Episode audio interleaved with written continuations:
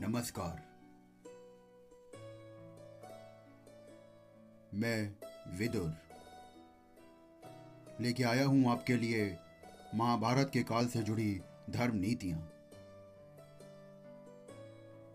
संजय के चले जाने के बाद महाबुद्धि मान राजा धृतराज ने मुझसे मिलने की इच्छा ज़ाहिर की। द्वारपाल मेरे पास आया और उसने धृतराष्ट्र का संदेश मुझे दिया। मैं यथाशीघ्र उनसे मिलने पहुँचा। महाराज, धृतराष्ट्र, चिंता मग्न बैठे थे। हालाँकि उन्होंने मेरा स्वागत किया। उन्हें चिंताग्रस्त देख मैंने उनसे चिंता का कारण पूछा और वो बोले, विदुर जी, बुद्धिमान संजय यहाँ आया था और मुझे काफ़ी भला बुरा बोल कर गया। कल सभा में वो अजात शत्रु युधिष्ठिर के वचन सुनाएगा। आज मैं उस कुरुवीर युधिष्ठिर की बात न जान सका। बस यही मेरे अंगों को जला रहा है। मैं इसी जन चिंता से जल रहा हूँ कि कल क्या होगा। मेरे लिए जो कल्याणकारी हो, वो मुझसे कहो विदुर, क्योंकि हम सभी लोगों में तुम्ही धर्म और अर्थ ज्ञान में निपुण हो।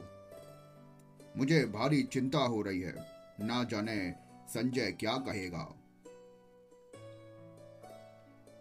मैंने कुछ पल सोचा और मैंने कहा, राजन, जिसका बलवान के साथ विरोध हो गया, उस साधनहीन दुर्बल मनुष्य को तो रात में जगने का रोग लग जाता है।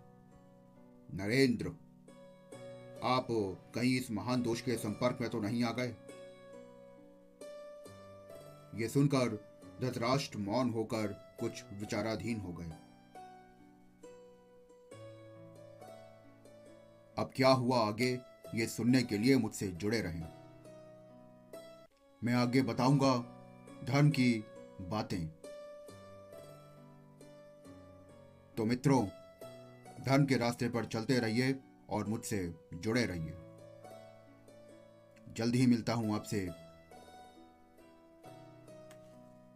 राधे राधे।